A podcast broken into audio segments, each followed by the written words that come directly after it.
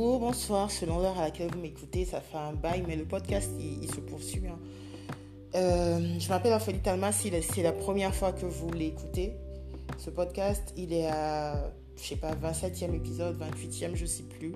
Comme je fais la chose un peu sur le pif, j'ai des petites idées qui me viennent tout d'un coup en voyant une photo, une vidéo ou lors d'une discussion. Et puis je décide d'enregistrer d'un seul trait sans montage.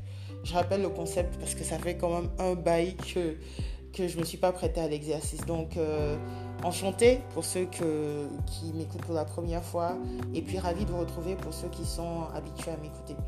Euh, je ne sais pas si vous le savez, mais il m'est arrivé ou il m'arrive d'enregistrer des chroniques euh, qui sont diffusées sur RFI. Et le dernier épisode, c'était les brunchs en Côte d'Ivoire, parce que je vis en Côte d'Ivoire, je suis ivoirienne. Et je parlais de la fièvre des brunchs, du fait qu'il y en avait en veux-tu, en voilà, à toutes les sauces et que c'était devenu la nouvelle tendance. Il y avait tout type de, concepts des plus originaux aux plus insolites. Et euh, je, voyais bien que ça pouvait amuser ou lasser les gens sur la toile parce qu'on se disait, décidément, les gens, dès qu'il y a une nouvelle mode, tout le monde se lance dedans. Dès qu'ils voient que quelque chose prend un peu, tout le monde s'y met. Voilà, c'est que des suiveurs. Les gens n'ont pas de personnalité. Ils font tout et n'importe quoi juste parce que c'est la mode, c'est la hype et tout ça.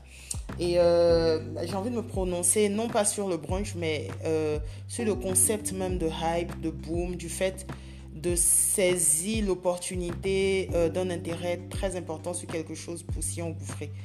Pour moi, il ne faudrait pas qu'on soit complexé euh, à être des suiveurs. Je m'explique. Je pense euh, que parfois, l'environnement ou le contexte peut être favorable à, des concepts, à des types de contenus, d'activités. Et, que c'est intéressant de tester, d'essayer, et surtout quand on a son propre style, qu'on veut apporter une petite touche particulière qui nous permet de tenir dans cette hype-là, de sorte que quand elle passera, nous, on sera toujours là au top avec notre signature. Et, au-delà des brunchs, euh, ce, cette tendance à la hype euh, elle arrive dans plusieurs domaines. Par exemple, dans les années 2010, avec le blogging, il y a eu un gros boom. Tout le monde avait un blog. Il y avait de fortes communautés de blogueurs. Il y avait des prix, des cérémonies. Il y avait même des formations. C'était hyper dynamique. Les associations de blogueurs étaient très, très, très actives. Euh, et tout le monde, voilà, tout le monde voulait avoir son blog dans, différents domaines. Et euh, souvent, les gens rigolaient en disant Regardez, tout le monde est devenu blogueur maintenant et ça tourne en dérision et tout. Et euh, des fois, ça peut décevoir les gens. C'est-à-dire que ceux mêmes qui sont tentés de se lancer, de suivre la hype, ils peuvent se dire hm, J'ai pas envie qu'on dise que moi aussi je suis en train de faire ça et tout. Franchement, moi, je vous déconseille de vous laisser intimider par tout ça. Si vous ressentez le besoin d'essayer quelque chose qui est, une, vraiment à la mode actuellement, euh, allez-y. De toutes les façons, tant que euh, vous ne prenez pas, euh, comment je vais dire ça, des, des, risques inconsidérés, vous pouvez vous permettre ça. Il y a certaines hypes qui ne sont pas forcément très risquées, d'autres qui peuvent l'être, mais c'est vous qui savez comment vous baliser. J'ai parlé du blogging, mais il y a eu une période aussi où il y avait vraiment un gros mouvement de photographes, euh, plein de personnes s'essayaient à la photographie. On rigolait même de ça pour certains en disant que dès que tu as un appareil pro, tu dis que tu es photographe professionnel. Je ne sais pas si vous allez vous souvenir de cette période.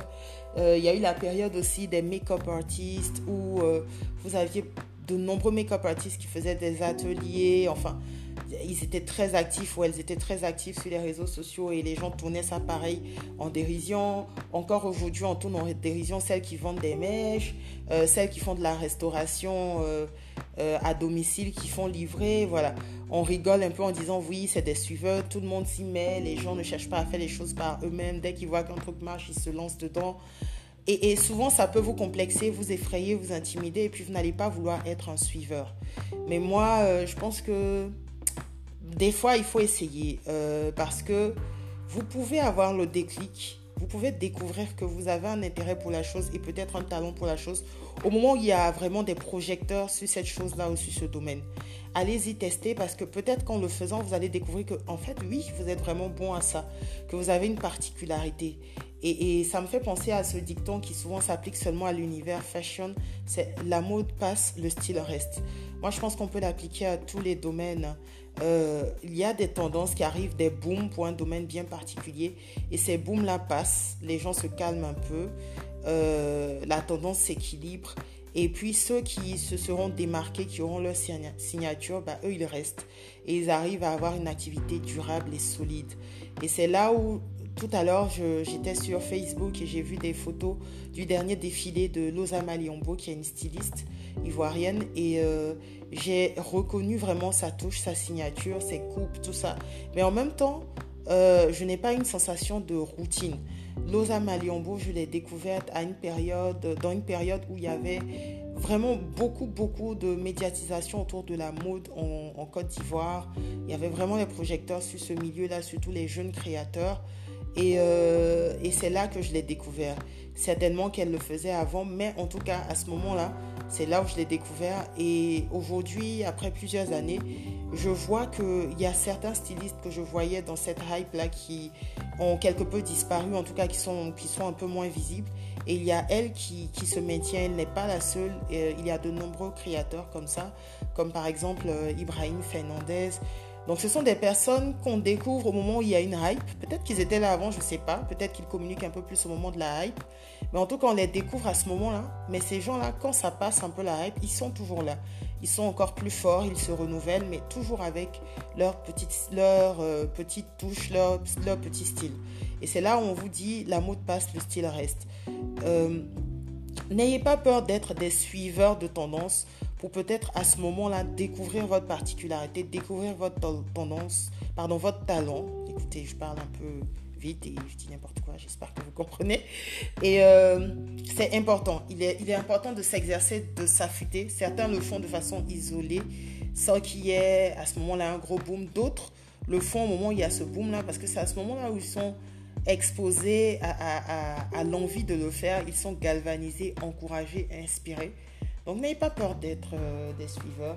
Ça ne concerne pas seulement le domaine créatif, ça concerne aussi des domaines un peu plus corporate, un peu plus, comment je vais dire, je ne sais pas si je dirais académique, donc ça va être... Euh, ça peut être la médecine, ça peut être euh, dans le domaine des finances, ça peut être le droit, le journalisme. Vous pouvez à un moment donné remarquer que beaucoup de personnes sont très actives dans le domaine et vous y intéressez, mais en fait, vous rendez compte que vous, vous avez une particularité, quelque chose qui vous démarque, l'exercer, euh, le travailler de plus en plus et, rester. Vous voyez, rester, dominer, être durable. Donc voilà ce que j'avais euh, envie de dire. Ne soyez pas gênés quand souvent les gens disent hum, Toi aussi tu fais leur truc là, toi aussi tu es dedans. Hum, parce que les autres font, tu fais aussi. Si vous ressentez que vous, pouvez le faire, que vous avez envie de le faire, bah essayez essayer.